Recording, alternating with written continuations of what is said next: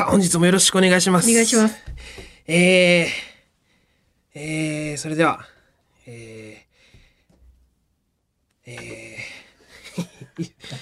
はい。まずは、しょこたんご結婚おめでとうございます。そうですね、おめでとうございます。まずはですね、びっくりしました。うん、5月1日の朝6時半ぐらいに、エリちゃんに起こされて、しゅうちゃん見てって言われて、見たら、まあニュースになってたんですね。中川翔子結婚ってニュースになってて、でよくよく見たら0時にメルマガ来てたんですよ。僕ファンクラブやってるんですけど、メルマガが届くんですけど、そこにまずファンの人に0時の段階でご報告結婚することになりましたって来てたんですけど、本当に僕年に1回あるかないかぐらいの、タイミングで、その日に限って11時ぐらい寝てて、いつも3時とか寝るのに、その日に限って見逃してて、そのメールを逃しちゃったなとは思いつつ、でも朝6時半に、って何ってなりながら、びっくりして飛び起きちゃったんですけど、まあね、僕は大ファンです、正直。その中学生の時から追い続けて、もう20年弱、追いかけてきてるんですけど、僕は頭の中で整理ができるファンなんですね。なんですけど。だから全然、だからもうそういう、動じないです、結婚かなって。もう、そういう、みんなが、ロスだみたいな。ね。ロス、どうしよう、これから、ってなってる人も、もちろんいると思うんですけど、僕はね、もう、はい、冷静なもんですよ。おめでとうございます。冷静を装ってるだけじゃないの。頭の中では整理してるけど、心はざわつくとか。いや、もう本当にもう全然もう、飯とかも普通に、食べたし、どういう心境なんだそれ。すっごいもうおめでとうございますという、整理がつけれるか、俺折り合いがちゃんときちんとつけれる、すごい一番いいとされてるファンですから、僕はファンの中でもね。でも私のいとこは、福山雅治さんが結婚された時、本当に具合悪くなってたよ。マシャロス、その当時、入りましたよね、そういう言葉もね。いわゆるロスみたいな状態には置かれてるんですけど、大丈夫です、僕は。もう本当にもうおめでとうございます、一色で、いますね。いや、まさかね、翔子が結婚するとはもう急にね。いや、まさか急なんですけど、もちろんそりゃ、事前に言われてる方がおかしいんですけど、びっくりって感じでね。そんなこんながあったんですけど、実はですね、ちょっともうなんかここ最近、でも本当に一番のトピックスがありまして、っていうのも、ポケドコというね、番組があります。日曜の朝8時半にやってる、ポケモンとどこ行くっていう番組がありまして、これはポケモンの情報であったり、まあ何ですかね。このイベント情報、ゲーム情報、アニメ情報とか、いろんなのをあばれる君さんとか、高橋ひかるちゃん、松丸さんが、レギュラーで、子供たちをお伝えしていくという。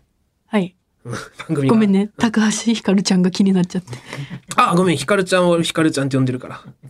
みんなさん呼びだったのに、あばれる君さんとか言って。あばれる君さん、松丸さん、ひかるちゃん。ひかるさん。なんかちょっと距離縮めようとしてる感じ、なんか。いやいや、縮めようとしてるというか、縮まってるもん。俺。結構、もう3、4回会ってるしも。あ、そう。番組で、ひかるちゃん。ひかるちゃんとかと一緒に、ポケドコ出させてもらったこと僕何回かあるんですけど、この、ポケドコの、ナレーション、ナビゲーターのコッカーさんの、ナレーションを担当してるのが、何を隠そう、しょこたんですね。しょこたんはもう、僕が、中学生の時かな、あれ最初、ポケモンサンデーっていう、同じ日曜の朝やってるポケモンの情報番組の一番最初のポケモンサンデーから、しょこたん出てて、で、そこから、番組名は変われど、最初は T.I.M. さんとかやってて、そこからロバートさんがやったりとか、人が変われど、しょこたんだけはずっといて、今回のこのポケドコでナレーションになったんですよ。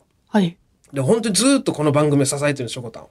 ね。で、その、しょこたんがやってる、ナビゲーターのコッカーさん。で、しょこたんが今回、この度、コッカーさんの役を、辞めますと。卒業されるというので、新しく、このコッカーさんの声を担当する人誰にするってなった時に、うん、はい、僕になりました。はい、僕に白羽の矢が立ち。なぜわからないです。本当に。もうわからないです、僕は。散々アピールはしてたんですよ、僕は。うん、出るたんびに。3回ぐらい出させてもらって、ポケドコとその前のポケンチ出して。はい、私も一緒に出させてもらって、一番最初出させてもらった時に、しょこたんに初めて会えて。そうですね。で、号泣したとね、中野くんが。もう、番組どころじゃなかったんですけど、もう泣いた記憶しかないんですけど、で、まあ、それから何度か呼んでもらるたんびに、ポケモンめっちゃ詳しい知識、ひけらかしたりとか、してた。もう断るごとにめっちゃ知ってる、ボケれるタイミングが来てもめっちゃ知ってるボケとかして、もうめっちゃ知ってるということだけアピールして、こんだけ好きっていうのだけ。いやそうそう、してた、めっちゃしてた。で私だったら絶対呼ばないなと思った。私がテレビ局側の人間だったら本当に小賢しいというかなんか、めっちゃアピールしてくんなよって思うぐらいしてた。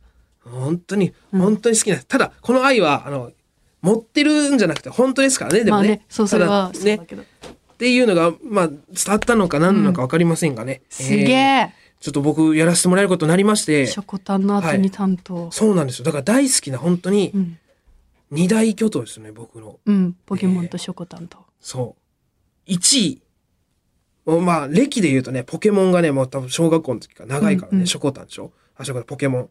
で、中学からのしょこたん。で、3位がアブリルで、4位がブレイキングバットだと思うんだけど、本当にそのぐらい、こんな上位、ポケモンと、そのワン、ツーのポケモンとしょこたんを、この、なんか、ね、両方に携われてるというか、しょこたんからのバトンタッチで、ポケモンのナレーション、ナビゲーターというね、ことになりましてですね、ただでさえ、いいんですかって感じだったんですけど、まあ、というのことで、先日、オンエアがありました。実は5月の7日見ていただいた方、ありがとうございます。僕の一発目のナレーションが流れてるはずですね。初コッカーさん。で、そのコッカーさんの、引き継ぎもなんていうんですか、絡めて、スタジオにね、僕としょこたん出てるんですよ。で、2年ぶりか。にお会いしまして、しょこたんに。ちょっと覚えててくれてた。覚えてくれてましたね。ちょっと今日はその時の話をしたいなと思うんですけど、まあ行きまして、スタジオにね。で、まずこう前室スタジオの前室みたいなところで待ってたら、しょこたんが来ました。で、ああ中野さんみたいな。あ、しょこたんって中野さんって言うんだ。っていう、その何にもないから俺の中では、その呼ばれるという想定がないからもうまず、しょこたんの口から中野っていう言葉がブロードウェイ以外で出るとは俺は思ってないから、中野さんってあ中野さんなんだっていう、まずその情報整理から入って、一発目あったとか、ございます。だからそこでね俺がグイって言ってたらよかったんですけど、なんもなんか普通の感じであお久しぶりですみたいな感じになっちゃって、もうそっからもうもう動けないですから、もうカッチカチになってて、俺、あ、はい、お願いします。お久しぶりです。みたいな。で、しょこたんもいろいろ話してくれて、なんかイラスト、ポケモンのイラストをね、ちょっと番組で出すみたいになってたから、イラスト見ましたよ、みたいな中野さんの、めっちゃうまいですね、みたいな。そんな、お前から喋れよ。しょこたんに気使わすなよ。言ったら、ちょっと番組の、進行、今日のね、収録するにあたって、ちょっと参考資料みたいなのを見てくださいって言って、パソコンでね、映像を5分ぐらい見てたんですよ。見てくださいって言われて、前室のソファーで、俺が座り、その横にしょこたんが座り、一つのソファーですよ。一つの3人掛けみたいなソファーに、僕としょこたんが並んで座り、ノートパソコンの映像を2人でもう見てるんですよ。2人で。もうおうちデートでした。正直。はっきりしてもらいます。もう、あれは完全におうちデート。二人で家で映画見てる感じ。違いますよ。冷静じゃないじゃん。頭の中で俺は整理して、いや、冷静なファンだって言ってたけど。現実がもうむちゃくちゃだから、もう大前提。隣で一緒に同じ映像見てるんですよ。ノートパソコン、ソファーに座って。もう映像なことなんか何にもないとか横で「あこんなリアクションするんだ」とか映像を見て、ああなんとかかんとかかわいいとか言ってる、リアクションが気になって直視はできんから、こう左半身で感じながらしょこたんの気配を、リアクションあっちなんや、左が左半身でこう存分に感じつつ、そんなことがあったんですけど、いや待てよと、これから収録に臨むんですけど、このままだと俺やばいなってなったんですよね。その一応これから芸人としてスタジオ収録に臨むんですけど、今のままじゃガチガチのファンで、これちょっとこれやばいわと思って一回、ポケモンの仕事も頑張りたいんで、ポケモンの仕事がなくなっちゃうと思って、よし気合を入れてここで一個スイッチを切り替えて、今日の収録で絶対にしょこたんから笑いを取るぞと。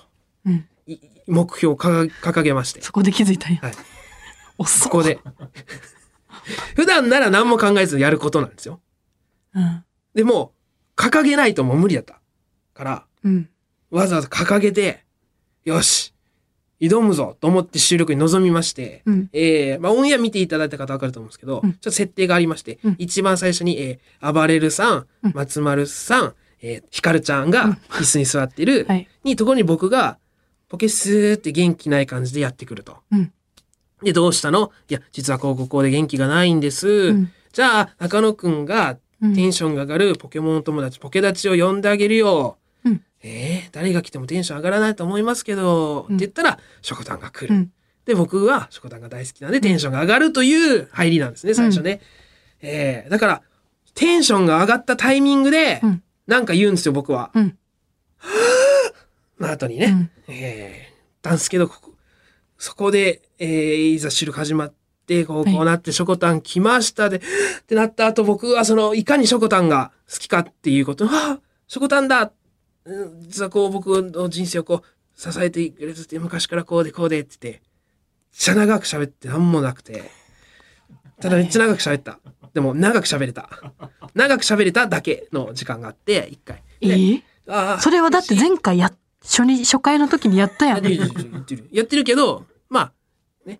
また長く喋ったの。長く喋って、でまあ、そこでもうちょっとなんか気の利いたことが、なんだろうな、今、しょこたん来て、痛いしょこたんイエーイとか、言えてたら、多分最高に受けてたと思うんだけど、その余裕ないから、あーって長々ただ喋ってて、でまあ別に何もないですよ。なかなか喋ったねっていう、喋ったねっていう感じになって、次に進みます。で、なんかゲームコーナーがあってね、なんかリズムゲームみたいなので、なんか、なんだっけ、サトシ、なんだっけ、サトシ、リコ、ロイ、主人公の名前、リコ、ロイで、一人ずつ、最後ロイが一個ずつ増えていくみたいな。で、このリコ、ロイって一人ずつ順番に言うみたいな、パニックリズムゲームみたいなやつやって、ここで普段ね劇場でゲームコーナーとかでやってるいろはで、ここで笑いを取るんだって言うんですけど、まあなんかねうまいこと僕全然パニックならずにねリズムゲーム淡々とこなしてね。だよね、だって一番得意だもんね、そういう増えていくやつ。ミスらない、全然簡単。普段のお笑いライブのコーナーでもさ、成功して「おー」ってお客さんに言わせてるもんね。できる、こんなの、できちゃう。で松丸さんが 2,3 回ぐらい連続でミスって、最初イキってたから、得意なんすよって言ってたから、全然できてないじゃんって言って、全スポットライト松丸さんに当たって僕は外から「ちょっとなんすかさっきの!」「なんすか恥ずかしい!」とか言って、終わりました。で、なんかポケギャグっていうのがありましてね、なんで今日の調子はどう大元気みたいなね、大元気っていうポケモンがいるんですけど、それにかけて、言ったりするんですよ、このポケどことか、まあ今までもね、そうなんですけど、そういうポケギャグを言うみたいなのあったから、まあ僕もね、なんかちょろっと言ったりして、それにあばれるさんが乗っかって、なんか言ってくれる。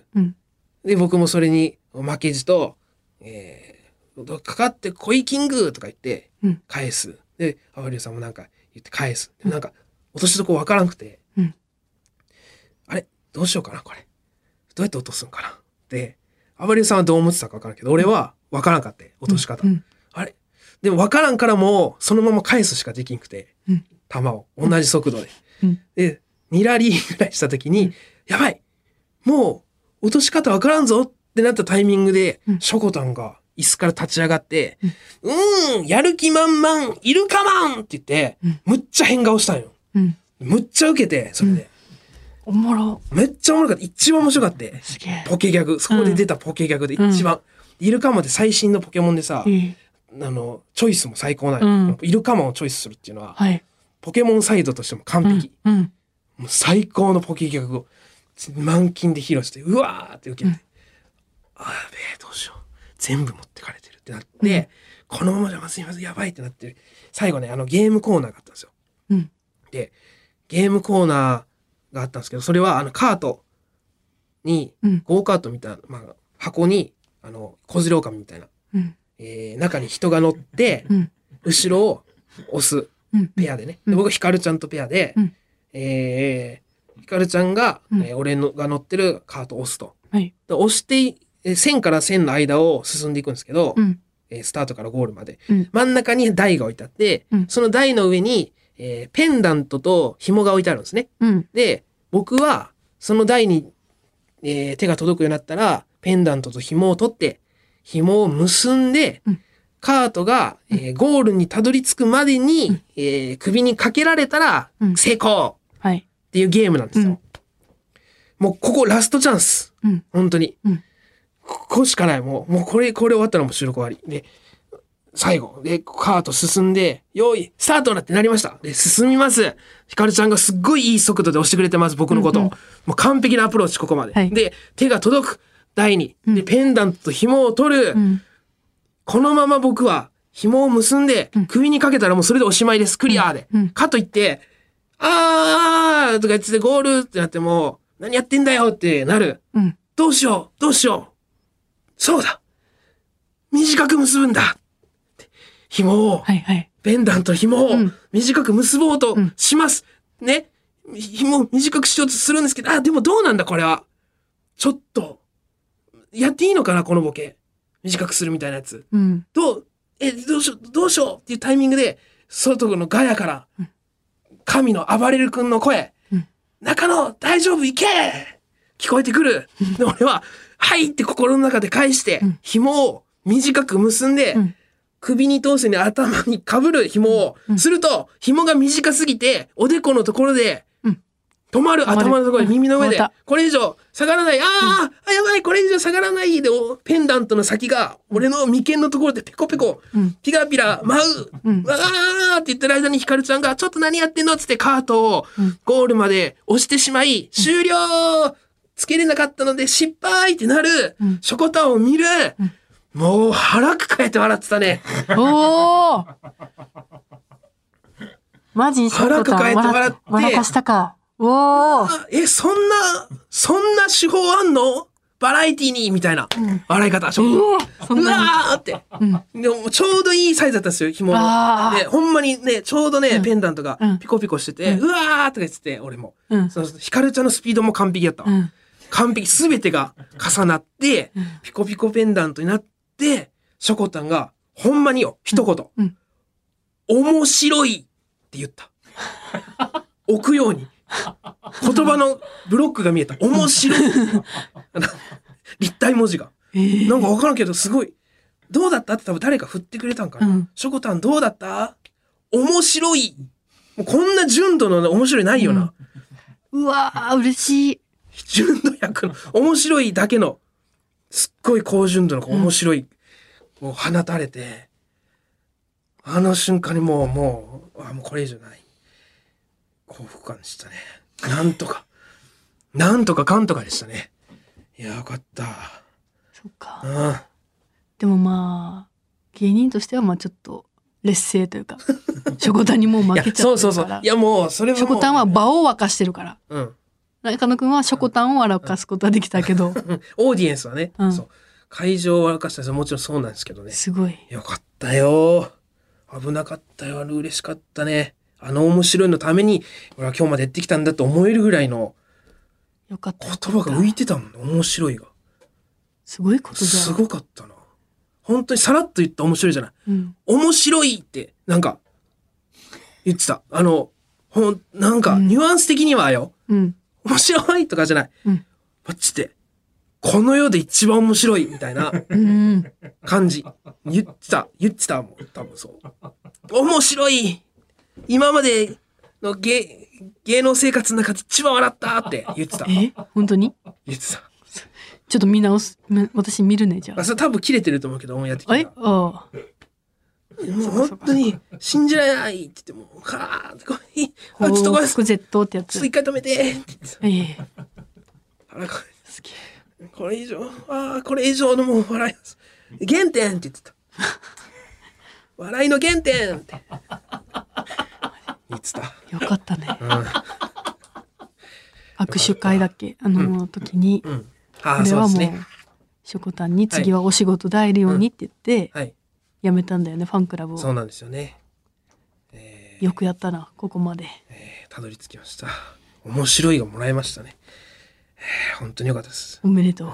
で最後なんかしょこたんが番組、まあ、ナレーション最後だったんで、うん、挨拶みたいなのされてたんですけど、その時に公認のね、僕のお名前出してくれて、うん、バトンタッチが、うん、こんなポケモン愛のあふれる中野くんでよかったですって、うん、なんか中野くんになってて、うん、最初3だったの、うん、ずっと3だったここまで、うん、なんかそこだけくんになってて、多分面白いからだったと思う、うん、俺が面白いから面白い中野くん、面白い中野さんじゃなくてもう多分面白い中野くんで多分メモリーの中でインプットされてると思う、うん、頭の連絡帳の中に面白い中野くん、お行によりうるわ俺面白い中野くんもやったな、ありましたね。でこれちょっと恐れながら引き継ぎましたんでね、はいちょっと泥を塗らないように精一杯やらせていただきますんで、ポケどこどうかよろしくお願いします、うん、ということでございました。頑張って、はい、それでは参りましょう。オールナイトニッポンポッドキャスト蛙亭の殿様ラジオ。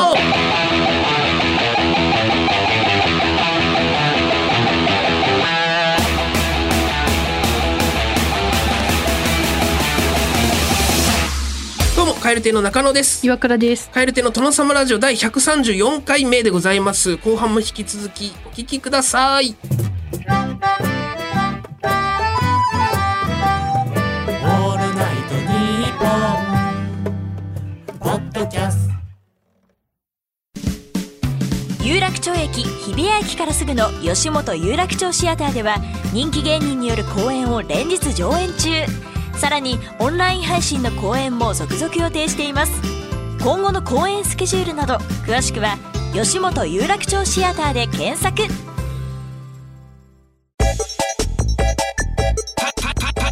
蛙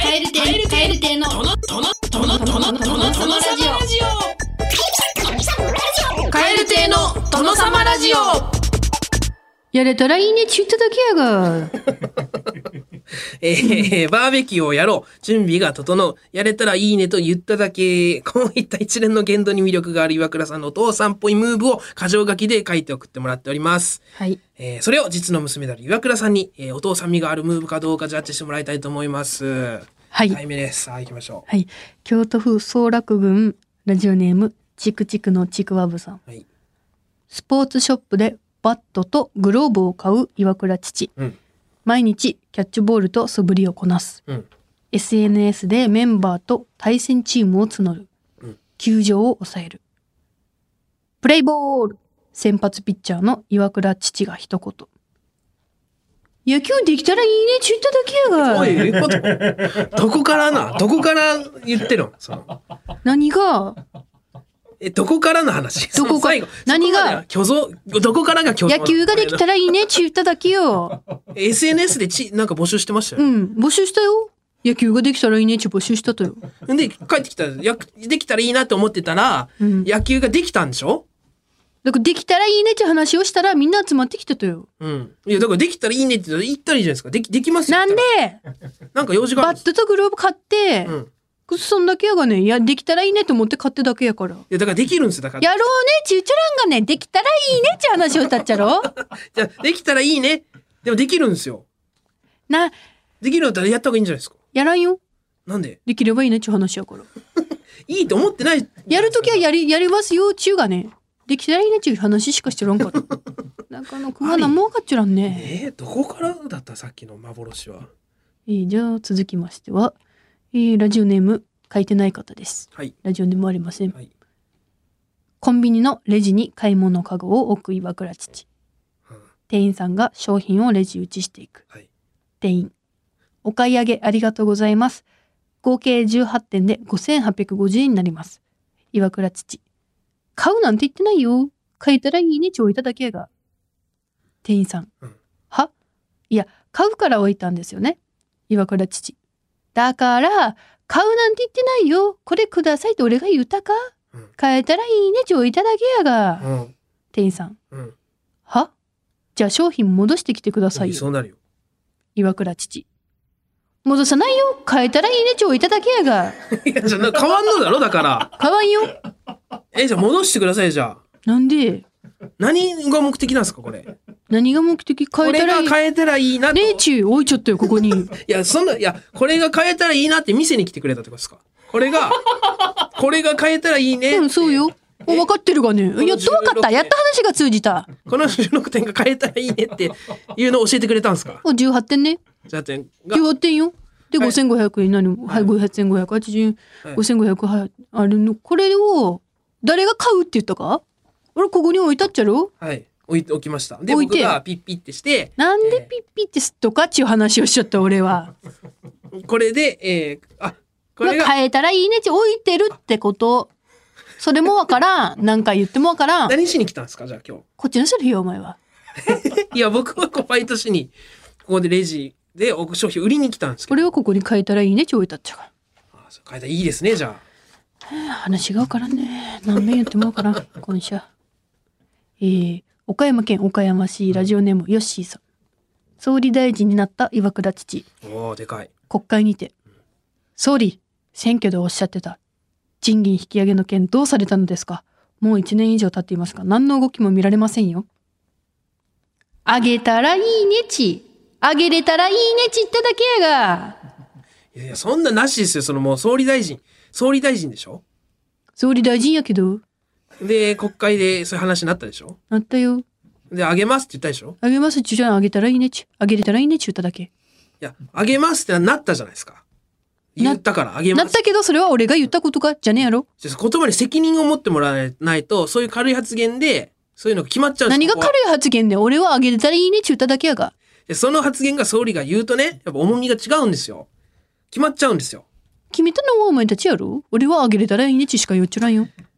あげないんですかじゃあ。あげないよ。あげないんですね。あげないよ。だってあげれたらいいねち俺が言っただけやもん。あげれますけどちなみに。なんであげれる。あげれることになったんですけど、あげます。あげないよ。あげた方がいいんですよねでも。あげれたらいいね。あげれますけど。あげれたらいいねちゅっちょだけよ。なんであげれる。あぐんなよ。あげたらいかんよ。なんであげた方がいいんすよね。あげたいんすよね。あげたらあげれたらいいねっち話しか俺はしちょらんやろ。あげれるんですよ。あげれますけどどうします。あげれる。はい、あげんよ。なんでなんであげたいんすよね。あげたいけどあげたいよ。あげれますよ。じゃあそれやれば、はい、あげようか。あげますか。じゃああげますね。だからあげれたらいいねっち話やろ今。あげれるんすよ。あげれるんですけどね。何べんも言わすなお前はもう気が遠くなる。お前と話しちょっと話ができるやつを連れてきてくれ。おかしいな。総理大臣の側近が話通じないと意味がないよ。じゃないよ。まともなやつを連れてきてくれ。あれなんか真意があるのかな。試されてるのかな。東京都中央区、ラジオネーム動かない歩道さん、ヘアサロン岩倉にて、スタッフあんなに美しいロングヘアバッサリいっちゃいましたけど本当に良かったんですか。客揃えるだけで良かったのになんで切っちゃったんですか。店長さんにはちゃんと伝えましたよ。スタッフ店長の指示だったんですけど。岩倉店長このお客様はショートですよね。岩倉店長俺は短い方が好きっちゅうただけやが、このお客さんのオーダーは知らんよ。聞きましたよねでもその、私そのロングでってお願いしましたよね、うん、揃えるだけでいいって言われたよ、はい、俺は揃えるだけでいいって言いましたよね、言われたよ、はい、でなんで伝えたんですかスタッフさんに。スタッフには俺はもう短い方が好きやねーって言ったんですか。短い方がだから短くしたらちって短い方が店長さんが好きだから俺は短い方が好きよち長いよりはね。そしたらスタッフさんが、うん、切ったとよ。なんで切るとお前は首やお前はですかおい首やお前は誰が切れっつったか。いや短くしてってオーダーを聞いたのは店長じゃん。短くしてじゃねえよ。短く俺は短い方が好きやねっちゅう話をしたとよ。いや店長の好み知らないです。お客さんは何て言ったんですか。お客さん揃えてっつってたよ。俺は聞いたよ。それは揃えてって言われたのは覚えてるよ、はい、なんで僕に言ってくれないんですか。なんで。いや揃えてって知らないから揃えないですよ。揃えるだけでよか。揃えるだけでいいよって言われたって言えばよかったってこと、はい、そうですそうです。俺はでも短い方が好きやねって話をして、あ、はい、なんでそこだけ切り取るお前は。いや言ってないですよ。だって揃えてって言いました。揃えるだけでいいですお客さんに言われて、ああそのまま伝えればよかったってこと。それそうですそうです。店長俺は短いからそれを言ってもらわんとお前も先に言ってくれって、うん、あいやでも言ってもらわないとその僕だって揃えるって発想で一つもなかったですもん。そんな言葉出てないから僕の聞かないと。なんで聞かないか。じゃああれどうなんですか。賃金上げるって言ったけん上げれますけど。上げます上げれたらいいねって言っただけやろその話もお前は上げれることになったんですよ。なんか話進んで、うん、ね、あげましょうって言うから話進んだんですよ、うん、俺がね。それ意外といけることになって、あげますじゃん。いけるって言われた、はい、誰かに、はい、いやあげんよ。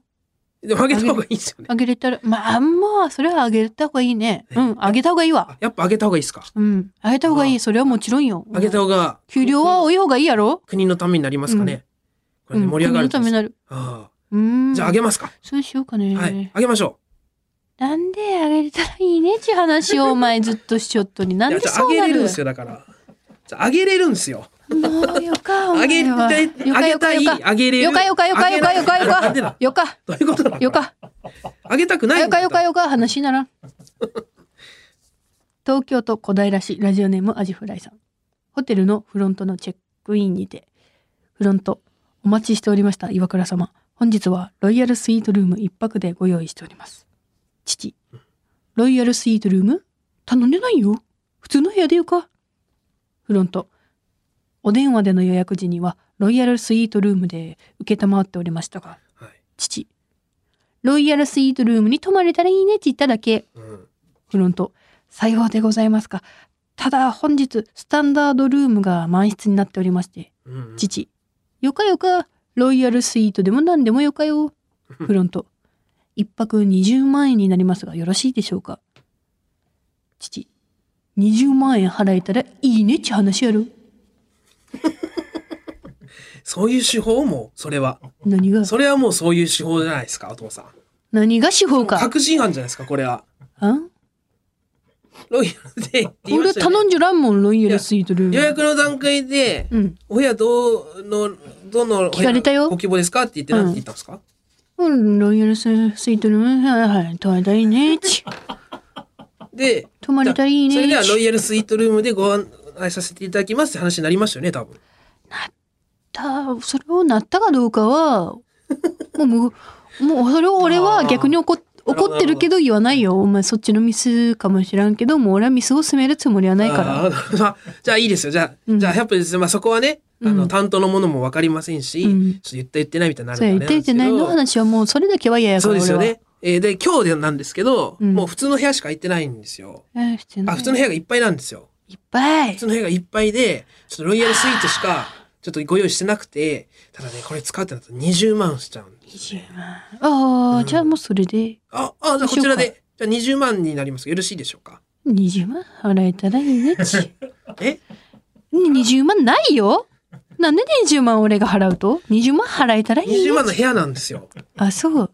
で5万の部屋はないんですよ。あ、ない。だからもうじゃれば20万の部屋か。そうですね。泊まれたらいいねって話やってよ俺も。じゃあはいじゃあご案内させていただきますね。はい、20万円でございます。払えたらいいねって話はないよ。どっから出てくったその20万円は。それは分からないです。ないのに。それご用意いただかなかった。ためんか。じゃあもう、なしということでいいですか？宿泊は。なんでなくなる？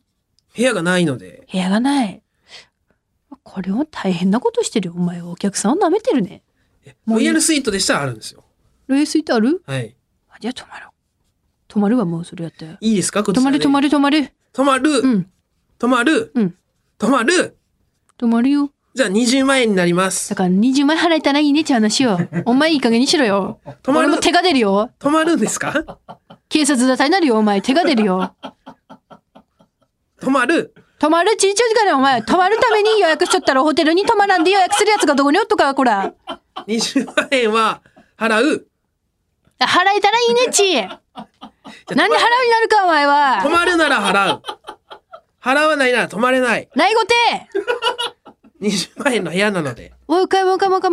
泊まるなら払う。払わないなら泊まれない。俺は泊まれるちゅう聞いてきてるから。泊まるで払わないはないんです。お前は。警察呼べ。いや、いいんですか？おう、呼べ。相当不利ですけど。警察を呼べ。お前じゃ話にならん。ちょっと、わがままですね。何がわがままか、お前は。まだわがままの方がマシや、話が通じない人間よりは。今日も絶好調。これマジでギリありえるのかな。どれも、うん、ほぼどれもこれも、うん、まず総理大臣とかじゃないだけで、そうなったらある。こちら宛先は krkr@allnightnippon.com、 krkr@allnightnippon.com、 件名は父でお願いします。これまでは、岩倉父でしたが、漢字一文字の父で、ちょっと統一させていただきたいと思います。お願いします。お願いします。メール送ってくださった方の中から抽選で5名様に番組ノベルティのサブメインペンまたリル手帳のどちらか差し上げております。さあお別れの時間です。今回の終わりの挨拶は石川県ラジオネームインポスターさんが送ってくれました。大学のサークルの帰り際に先輩がしてくれる挨拶です。それではまた次回の配信でお会いしましょう。さようなら。バイビー。気ぃつけて帰れんぞ。気ぃつけて帰れんぞ。これ方言ってことですかね。帰れんぞ。帰れよってことですかね。うん、気ぃつけて帰れよ。気ぃつけて帰れんぞ。